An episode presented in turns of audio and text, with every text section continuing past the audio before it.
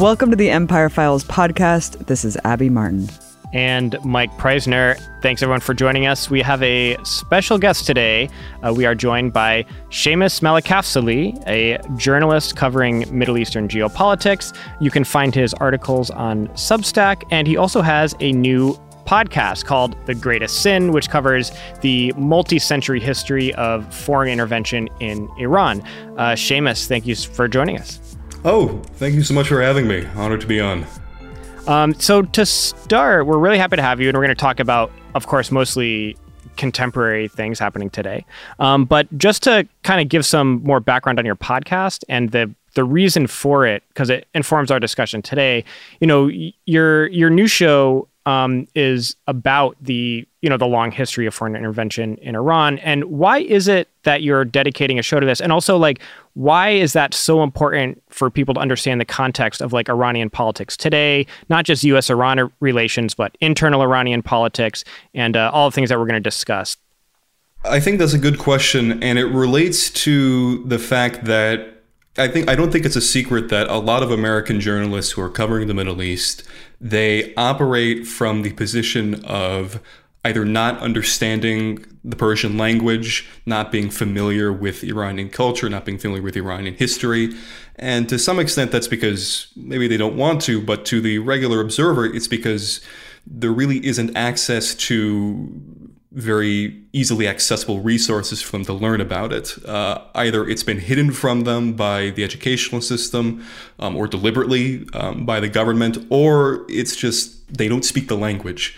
Foreign intervention from world powers has shaped Iranian history and informed virtually all of its decision making and the paths that it's gone down. Um, if you don't know about the history of it. I mean, not just in 1979, not just in the 1980s, but I mean, we're talking about the 50s, we're talking about the 40s, the 20s. Um, I mean, you speak to even many people in the Iranian diaspora today, people who speak the language, people who are who think of themselves very well connected to their history. They don't know about uh, the Anglo-Soviet invasion. They don't know about the Socialist Republic of Gilan.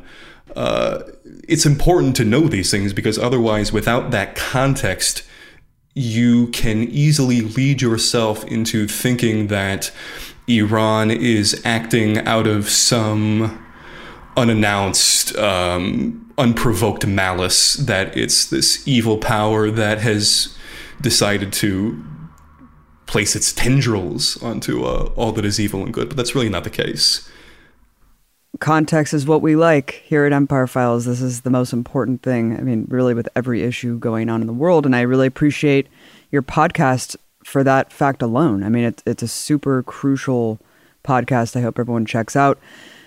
You speak Farsi, which sets you apart, of course, from many journalists reporting on this issue. Uh, what is the mood in Iran right now in terms of U.S. Iran relations? I mean, Thankfully, there is actual polling to back this up. I'm not just speaking as my own person here. Um, the mood has shifted very dramatically since the Iran deal completely fell apart. Mm-hmm. Um, back in 2016, back in 2015, 2016, when the deal was first announced, an overwhelming majority of Iranians backed it. They were in support of it. They thought it was a great venture. Um, but since sanctions came back, I mean, it's gone completely topsy turvy. I mean, more than two thirds of Iranians now, when polled, said that they did not want to engage with the US in the future on the same terms because they simply could not be trusted. Uh, distrust of the American government has gone up, distrust of Americans as a people has gone up. Mm. Um, th- this distrust in American institutions, uh, dislike. I mean, just it, it's gone. It's gone pretty bad it's gotten pretty bad from an already not exactly great position. I mean, there's never right. been a time in Iranian history where opinion of the United States has ever been particularly high, but it's continued to descend from that already low point.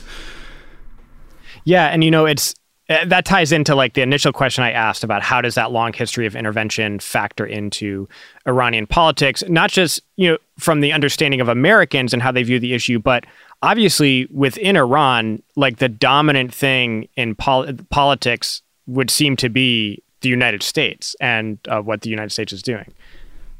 I mean, absolutely. It inf- like the United States. It's not just Iranian politicians looking for uh, necessarily some sort of scapegoat or a way out.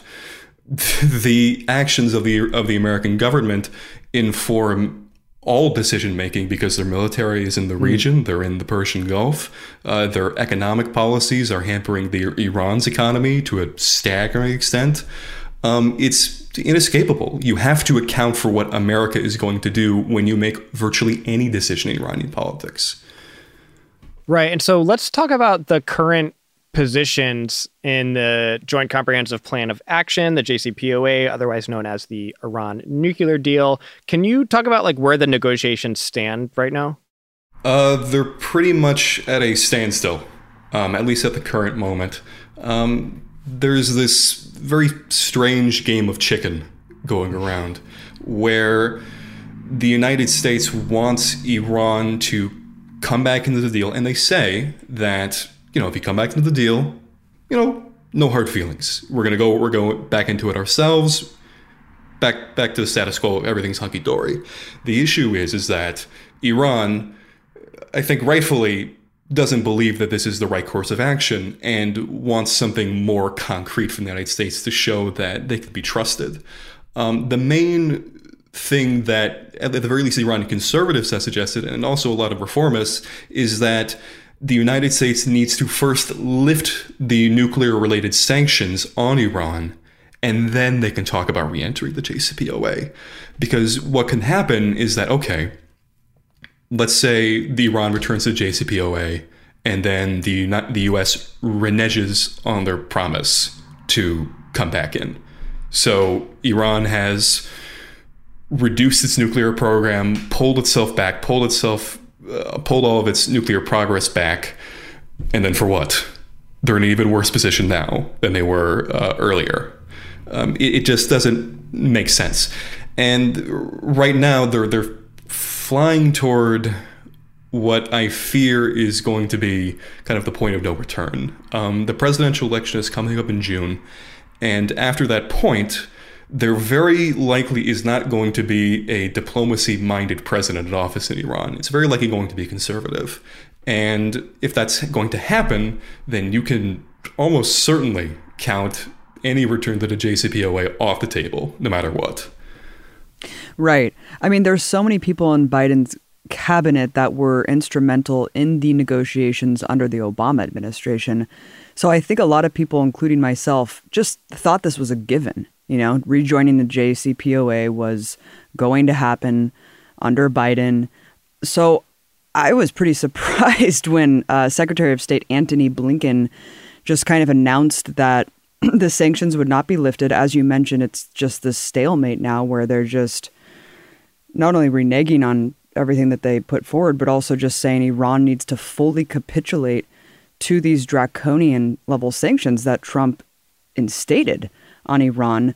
And then you have that speech that Ayatollah Khamenei just gave uh, on Sunday, basically saying, you know, that any candidate in the election needs to just assume that the sanctions will be in place um, and that they should just start developing the economy around the notion that the sanctions will not be lifted, um, talking about the latest stance on rejoining the deal, um, that the U.S. must lift the sanctions. I mean, it sounds pretty pretty uh, reasonable, right? Like no, these no. sanctions. that, that's the thing, is that it's been such an incredible uh, about face on the opinion of JCPOA, not just among the Iranian public inside of Iran, but outside of it. I mean, there was um, there was a commentator. His name escapes me, but he was on BBC Persian. Um, he works for BBC Persian, which is an opposition network based in London. Um, and he posted a tweet mocking an old headline from Khamenei in 2017 that stated that they there could be a possibility of a deal with America because it's so obvious to everyone, no matter what political affiliation you are now, if you're Iranian, that this deal was was doomed to fail, that any belief in it was completely misplaced. Um, there's a, a broad agreement that maybe not all of the sanctions need to be removed immediately for negotiations to come back and for the JCPOA to come back, but just for America to show something, anything, literally mm-hmm. anything. Mm-hmm. And America does not seem at all willing to do so because they believe that Iran is in the same position that it was um, before the deal was was negotiated, uh, probably an even worse place. But that's it's a bit more complicated than that, and I'm not sure if American politicians really get that complexity very much. Were you surprised when Biden uh, took power and you know Blinken just kind of nonchalantly was like, "Yeah, like it's it's not really like a priority for us," you know. It was mean, like such a big thing in the campaign. Right. You know, it was like the one thing yeah. that they could say, Trump, we disagree with, with you on this on foreign policy. Yeah, it, it's a bit of a. I, I, don't, I don't even know what to say. I mean, I knew in my heart that it wasn't going to be that surprising, but I just mm-hmm. I had some hope. But but the issue is, I mean, you just think about it for more than five seconds. Okay, so Biden does go back to the JCPOA, and then even if Iran does abide by what it agreed to and it goes back to JCPOA, I mean, there's just going to be this firestorm from Republican politicians. You know, how could you give all mm. that Iran wanted when Trump gave you such a strong negotiating position, quote unquote? And Biden is obviously not someone of a strong constitution against conservative politicians. so this would have been it would have been a, a, kind of a needless political fight, at least from his perspective. And this shows him as at least slightly stronger than what he may have wanted to do originally. And it's this, yeah, yeah. Yeah, I mean, I guess we should have taken heed of Biden's statement on the Soleimani uh, assassination, where he basically just agreed with Trump. He was mm. like, "Yeah, like Soleimani was a horrible guy and deserved to die. But what are we going to do now? Like strategically, it was bad because we don't have a plan B. right, you know? but I'm like, glad he's dead. I was just like, whoa. So yeah, I mean, it's it's sad to say that I guess we shouldn't be too surprised that you know Biden notoriously just kowtows to Republicans, and yeah, they're definitely factoring in this notion of like bipartisan unity with their you know with this whole situation. I'm sure. Yeah, I mean, th- this is a whole bigger discussion, but Trump and Biden's policies so far toward Iran, while they have been very much verbally different, I mean, it's kind of difficult not to be, but in practice, it hasn't really been that different so far. I mean, no sanctions have been lifted. Airstrikes have continued in Syria on Iranian supported positions, military positions they're in the exact same position that they were. And functionally, while, and as you said, Biden did not oppose the assassination of Qasem Soleimani based on, you know, this is going to start a war. This is illegal based on international law. This is immoral. Like, what precedent does this set? It was like, oh, we we went into assassinating a military leader and we didn't have a plan to do like afterward. like, it's not. It's laughable. It's it's yeah. Well, you know, I guess it it makes sense that Biden's just kind of continuing the the policy that that Trump handed to him. Um, you know, and I think people were expecting something different because not just Biden, but the rest of Obama's like foreign policy team basically like came back into power. And when Obama came in in 2008, it was a shift. Uh, you know, the U.S. was bogged down in the Middle East, and Obama's whole foreign policy message was, you know, we're bogging ourselves down in the Middle East, and we are neglecting the real threat, which is China, and we need to do the Asia pivot. That was Obama's thing, like the me pivot to Asia, pivot from the Middle East to Asia, and so that's why his, you know, first uh, international trip after being elected was to Egypt to give a big speech to say we are not at war with Islam. He did the massive drawdown in Iraq, you know, against the wishes of top commanders, and in particular the top uh, commander in Iraq, like went to Congress to try to stop the Obama's troop withdrawal, but it happened anyway. And then the Iran nuclear deal was part of that. It was part of the Asia pivot to stop um, this all of this you know Middle East uh, you know geopolitical uh, screw ups and to focus on the real threat you know this looming war uh, with China and so you know people part of that team you think would have the same uh, position coming in but you know it's for them it's just oh well they don't care that Iranians are suffering. Um, and it's, you know, it's there's no pressure to do anything. And so they're happy to just kind of continue the plan and make all these new demands basically to uh, get Iran back to uh, into the deal to impose all this new shit on them. Um, but anyway, so I, I think that but but the thing is that the the deal in itself, e- even when it happened, was like bad because it's like the U.S. dictating to Iran what it can develop in terms of like energy or whatever, and the U.S. has no right to do that. But but my question for you is that this idea that Iran is even trying to develop nuclear weapons.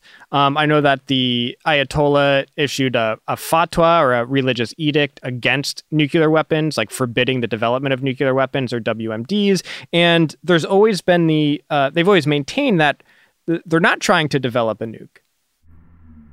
Yes, that, that, that is exactly right. Um, there is really no truly independent um, corroboration that Iran has a nuclear weapons program. Um, much of that comes from American intelligence, and even within the realm of that American intelligence, um, the claim was that that the military nuclear program ended, you know, decades ago. So even within that narrative, this idea really doesn't work. Mm. the the nuclear program of Iran was started, I mean, back in the 1950s. Um, it was an Eisenhower directed program called Atoms for Peace and it was meant for encouraging peaceful nuclear enrichment, um, peaceful scientific advancement, and it was very freely given to the Shah.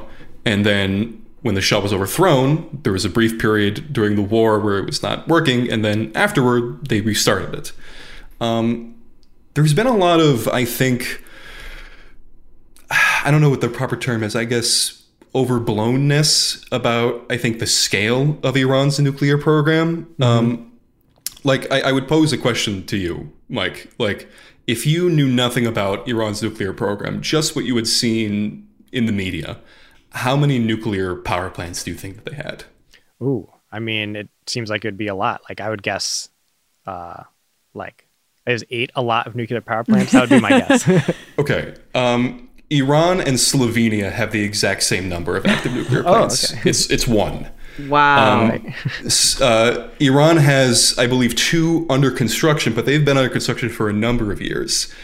Um, yeah, I mean, Iran has been very, very, very clear that they have been doing this for peaceful nuclear enrichment purposes, for you know, power and scientific research, and they've been very adamant in allowing IAEA inspectors in, um, you know, very freely. I mean, that was part of the deal, and they allowed that to happen.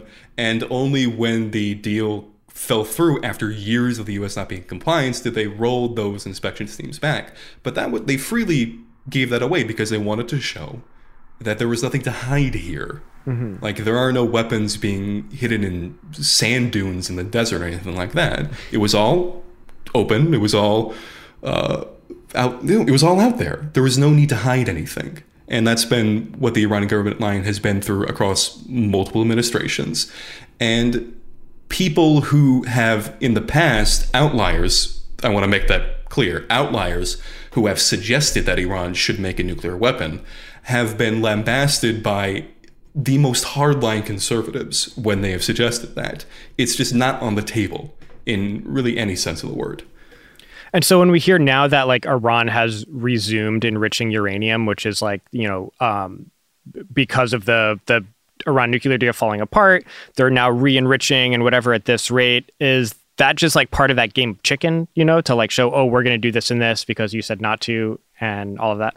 Oh, absolutely, absolutely. Um, you have to remember that the um, enriched amount for uranium that go into nuclear weapons is around 80 to 90 percent. Mm-hmm. Um, right now, the enrichment in Iran that it, that was at before the deal, and I believe what it is at currently, is about 20 percent. Mm-hmm. Um, medium enriched uranium is really critical to a lot of uh, a lot of nuclear research, um, but it is absolutely a form of I don't know if this is a term that really makes sense, but kind of a like a toothless antagonism or a toothless mm-hmm. kind of bluffing, in that Iranian politicians know that 20% enriched uranium, 60% enriched uranium, that means nothing. It mm-hmm. cannot make a weapon. It's not even close to building a weapon. But American and European politicians do not know that. they think that 20% enriched uranium is a nuclear weapon. They think a 60% enriched uranium is even more of a nuclear weapon. And so by threatening that we're going to enrich uranium 20%, we're going to enrich uranium to 40%, like, doesn't that freak you out. Like that's part of that negotiations. Like we'll get closer and closer to this. Right. And the people on the negotiating team who know nuclear policy know this, but the people putting pressure on the American government to either for or against these deals don't know those specifics, and that's all part of that. You mean Iran isn't weeks away from having a nuclear weapon, as Tony Blinken asserted recently. Even he even gave a shorter time frame than Netanyahu. I was pretty impressed. He did. Yeah, yeah, I would say I would say it's pretty pretty far off. I think a lot of things would have to shift uh, for that to happen. Um, but Iran has been weeks away from nuclear weapon for like what, like twenty years yeah, now? right. Yeah, yeah, yeah, yeah. It's always the same line. Well, it's just so absurd, you know, because anyone who knows pretty basic things about the situation knows how just laughably like false that is. It just seems really strange to just go out there and parrot uh, such an outrageous talking point. Yeah, I'm not. I'm not exact. The Biden's foreign policy team. I mean, I know it's early in the administration, so it might become more clear later on. It's a very strange mishmash of opinions. I mean, we have people like Blinken, and um, his name escapes me, but Biden's uh, national security advisor taking a very Jake hard Sullivan. line. Yeah, yeah, Jake Sullivan. Um, taking a very hard line against Iran. I mean, talking about their ballistic missile programs and what Iran will need to do to come back in. And then you have people like Rob Malley, um, much more conciliatory. I mean, he even admitted uh, this week to BBC Persian that the sanctions on Iran had caused a lot of harm to the Iranian people. And that admission had never been given, to my knowledge, by an American official. It's a very strange mix, and I think that might contribute to the I think inevitable failure of the JCPOA that they really can't seem to agree on a strategy in the time frame that they need to agree on a strategy. Mm-hmm. Yeah, and how long is Iran just going to wait? You know, especially with this election coming up. Uh, and going back to Obama really quickly, we can't forget that Obama, you know, launched Stuxnet, the cyber attacks of the centrifuges, and um, and I guess in Iran's single nuclear weapon or like nuclear research facility, like they just like unleashed this computer virus. Yeah, you know? and I mean, nuclear scientists were assassinated during his administration. Oh yeah, during Obama. Oh my God. Yeah. Yeah, it, it, it's it's yeah, yeah, it's just a very strange strategy to kind of look back on, and in some ways, Biden is following in those footsteps by maybe not necessarily uh, assassinating nuclear scientists or being complicit in that, at least not yet. But they are still militarily trying to go against Iran and trying to go against their foreign policy and attempt to get them back to the negotiating table. But I'm not sure that it's going to work this time. Well, it is such a crazy thing that happened under Trump. You know, Trump really brought us to the precipice of war with Iran, you know, openly assassinating General Soleimani in, in broad daylight. Then the Fakhrizadeh assassination and like in this Breaking Bad style automated machine gun assassination. God, there are so many crazy details. Like what the hell? And it's like you would you would think that Biden would just be like like hold a press conference on day one and like a po- I mean, it's just insane that all of this is just like left by the wayside and just forgotten about when it was it probably had just devastating consequences in Iranian society, if I'm not mistaken. I mean, let's talk about talk about Fakhrizadeh's assassination and just you know the the possible perps for that, I I, I would guess Israel. no, um, you, you aren't sure. you aren't far off. Um, I mean, Fakhrizadeh. I mean, there was just this flurry of, of news about it when it first came out because the details kept getting crazier and crazier and crazier. I mean, there was this one ton specially made weapon that was mounted on the back of a truck. There were automated uh, uh, ways of firing it. Um, they specifically only targeted Fakhrizadeh and his car, and his family was unharmed. Um, it was a very complicated, complex assassination that exposed really huge holes in Iran's intelligence community.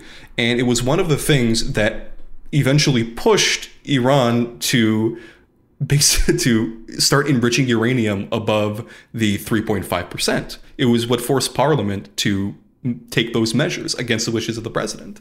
Mm-hmm. I mean, it, it, also it's I mean it's encouraged right now presidential candidates to run. Feridun Abbasi, he was an Iran nuclear scientist who survived an attempted Israeli assassination attempt. And when he was interviewed, he said that he was running because they had brazenly assassinated one of his colleagues, and he wanted to make a statement out of it.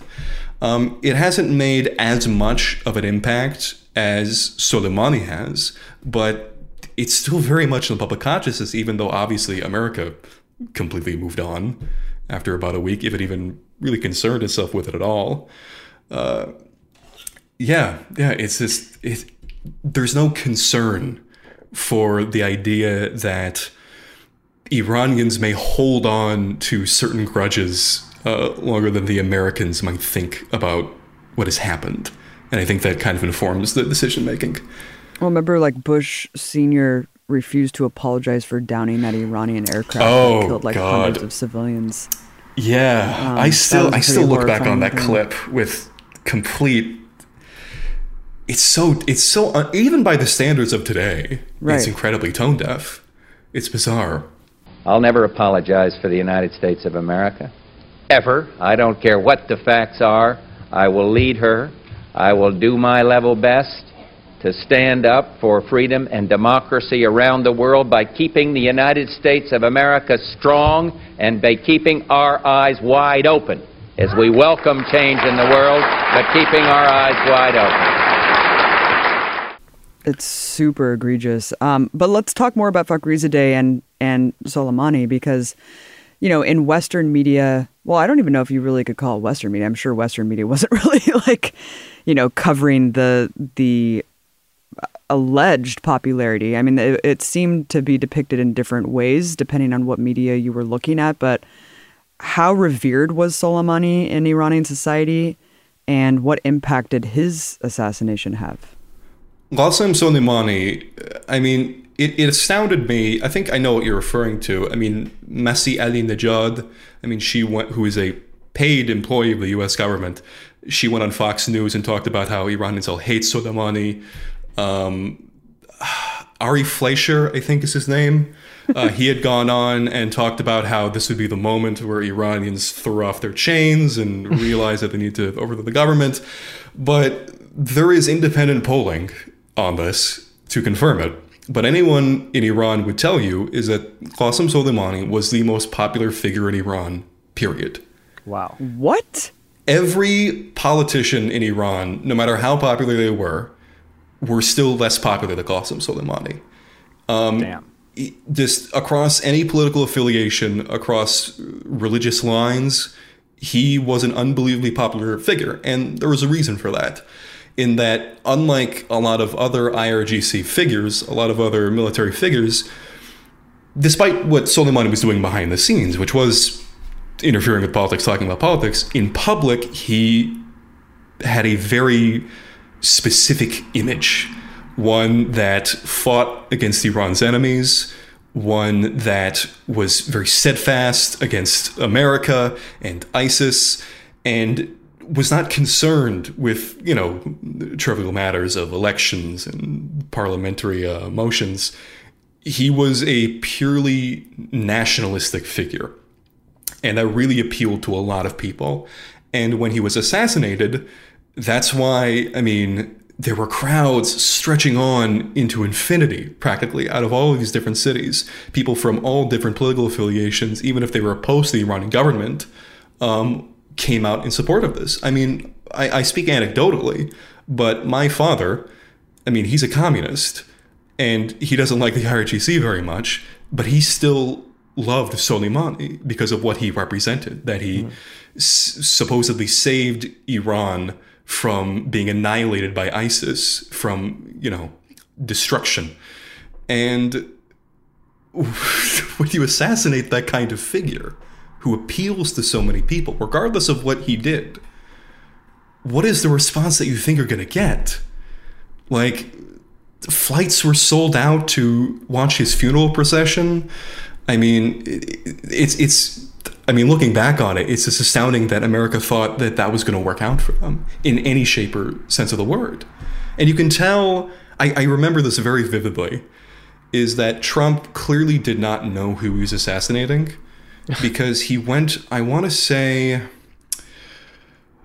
It was on. It was on some conservative radio show, um, whose name escapes me unfortunately, but he talked about how Soleimani should have been killed 20 years ago and that he had been on the run uh, for many years. So he clearly thought of Soleimani as some bin Laden style terrorist who was above the law. But 20 years ago, Soleimani was assisting the US military in Afghanistan to fight the Taliban.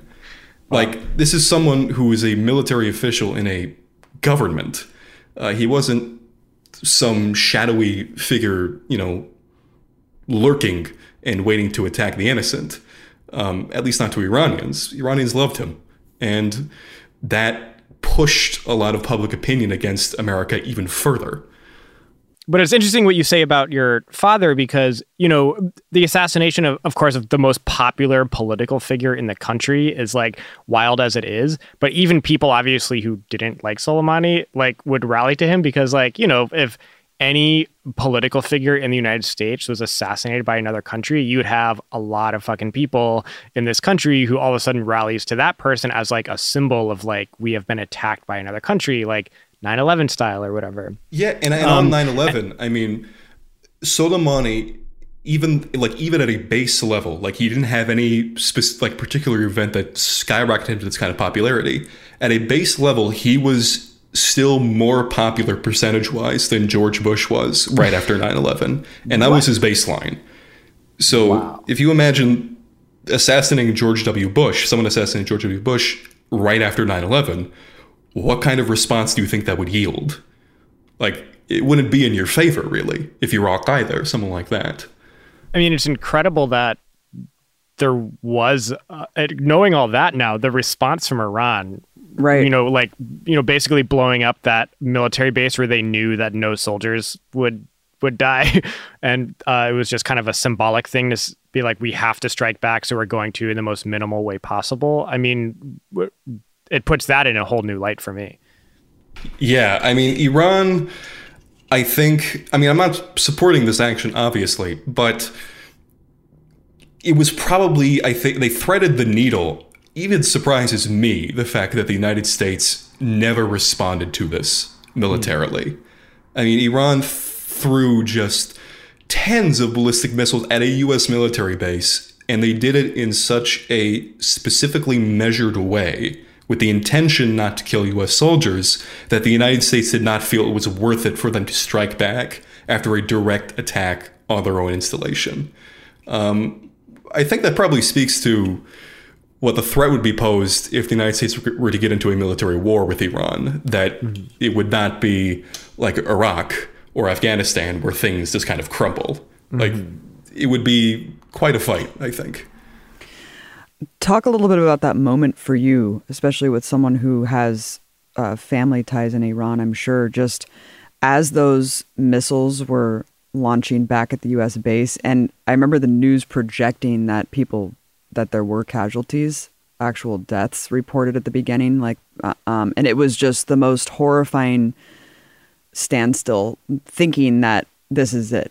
You know, like because it's it's been on the table for a long time, of course, especially in the aftermath of the war on terror. That the U.S., of course, wants to Iran to fall. Um, it's part of the global plan of U.S. hegemony, and it just seemed like that that was it, man. Like I don't they know what you were thinking at that time. Yeah, yeah, no, it was it was a really really horrifying couple days there. Yeah, no, I I remember that night vividly. I mean, that had I mean it had never happened before.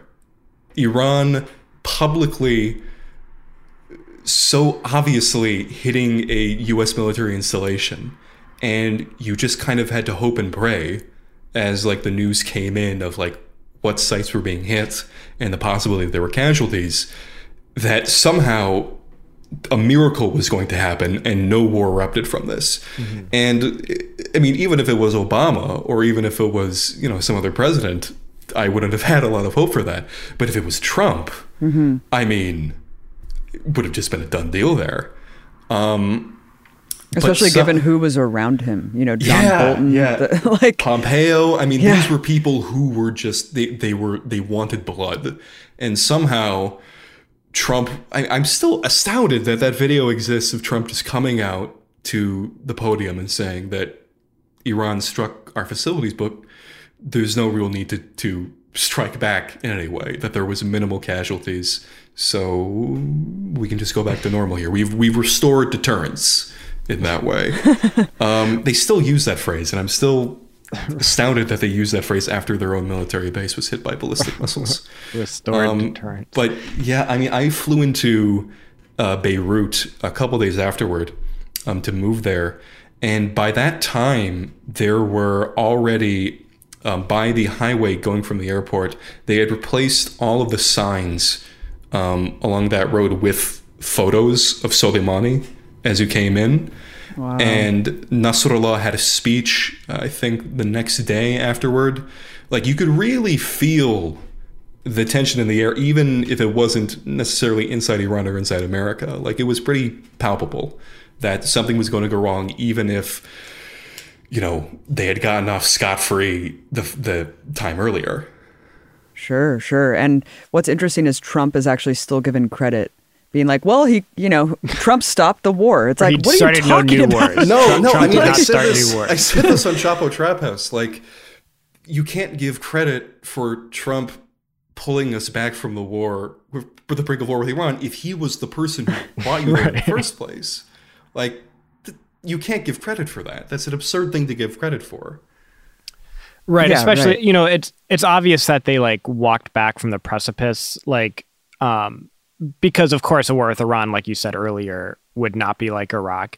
Um, you know, w- when all this was going on, like I was funny enough, I was at like this uh, this bar and I there's this uh, young sailor like getting lunch with his mom.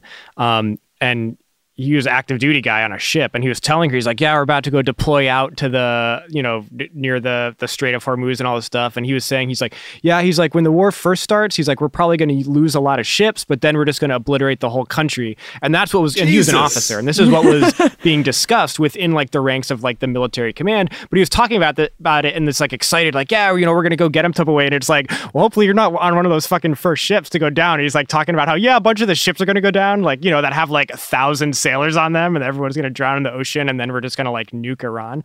Um, but obviously like that would really have to, that would be the scale of it if it had actually happened.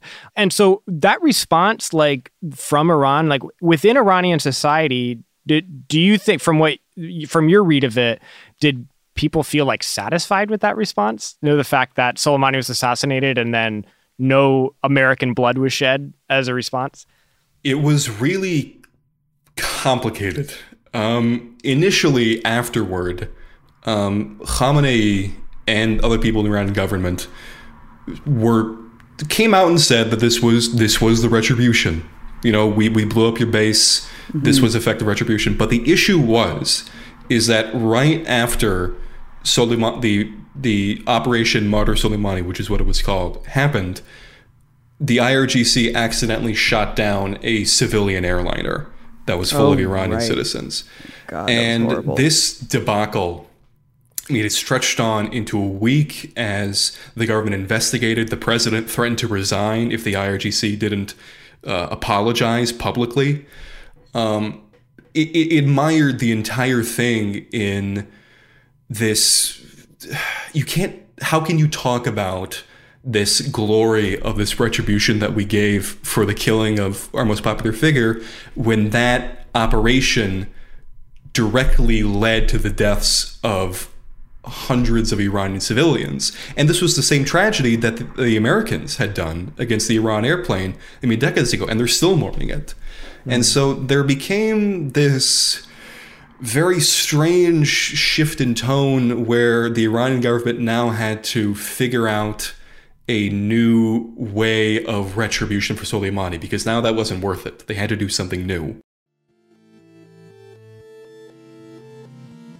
Sorry, Empire babies, that's the end of your preview for this episode. There's over an hour left to go in the full version, where we get into really fascinating details about Israel and their covert ops in Iran, the Iranian cult known as the MEK, how exactly Iran's political system really works, and very important stuff about the Iranian election coming up in June. This episode is only available at patreon.com slash empirefiles for as little as $2 a month, which is how we keep all of our video content free and accessible to all. Thanks for listening.